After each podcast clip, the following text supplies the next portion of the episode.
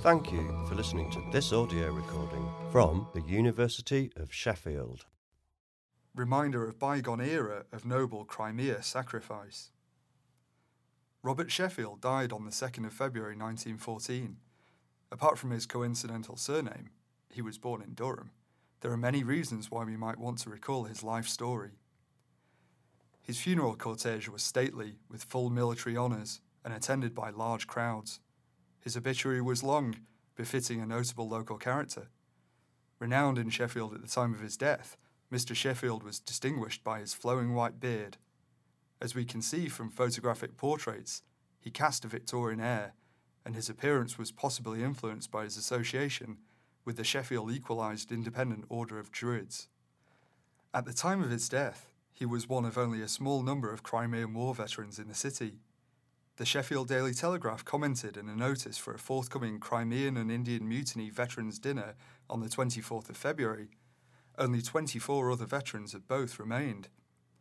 If we consider the Crimean War ended in 1856, in 1914, the public would have been in a similar position to us, looking back on the veterans of the First World War, though at this point all veterans of the latter conflict are now deceased.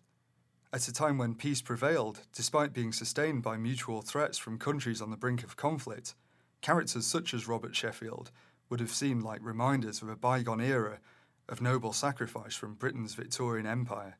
Yet the repercussions of the Crimean conflict were very much apparent in 1914, especially in the growing crisis in the Balkans.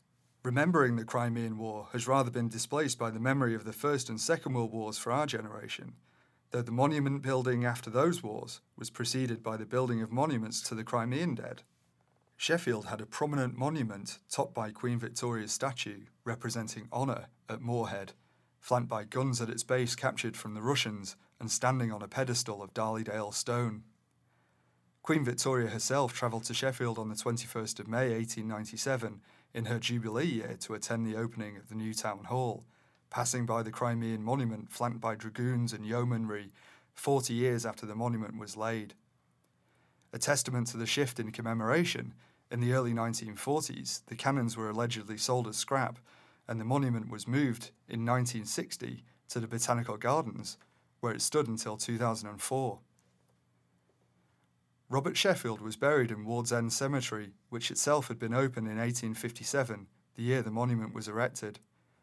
The Crimean veteran had settled in Sheffield, his namesake city, after service with the 13th Regiment of Light Dragoons, and having won medals for involvement in Sebastopol, Abyssinia, and for long service and good conduct.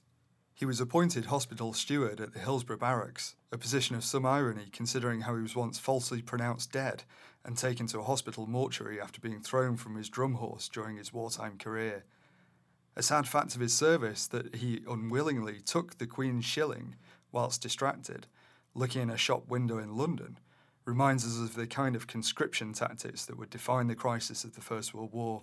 Yet though compulsory conscription for that war was imposed in 1916, there are no records suggesting that any of Robert Sheffield's 3 sons and 6 daughters served in any capacity during the conflict.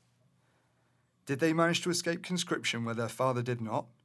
We would love to hear whether you know otherwise.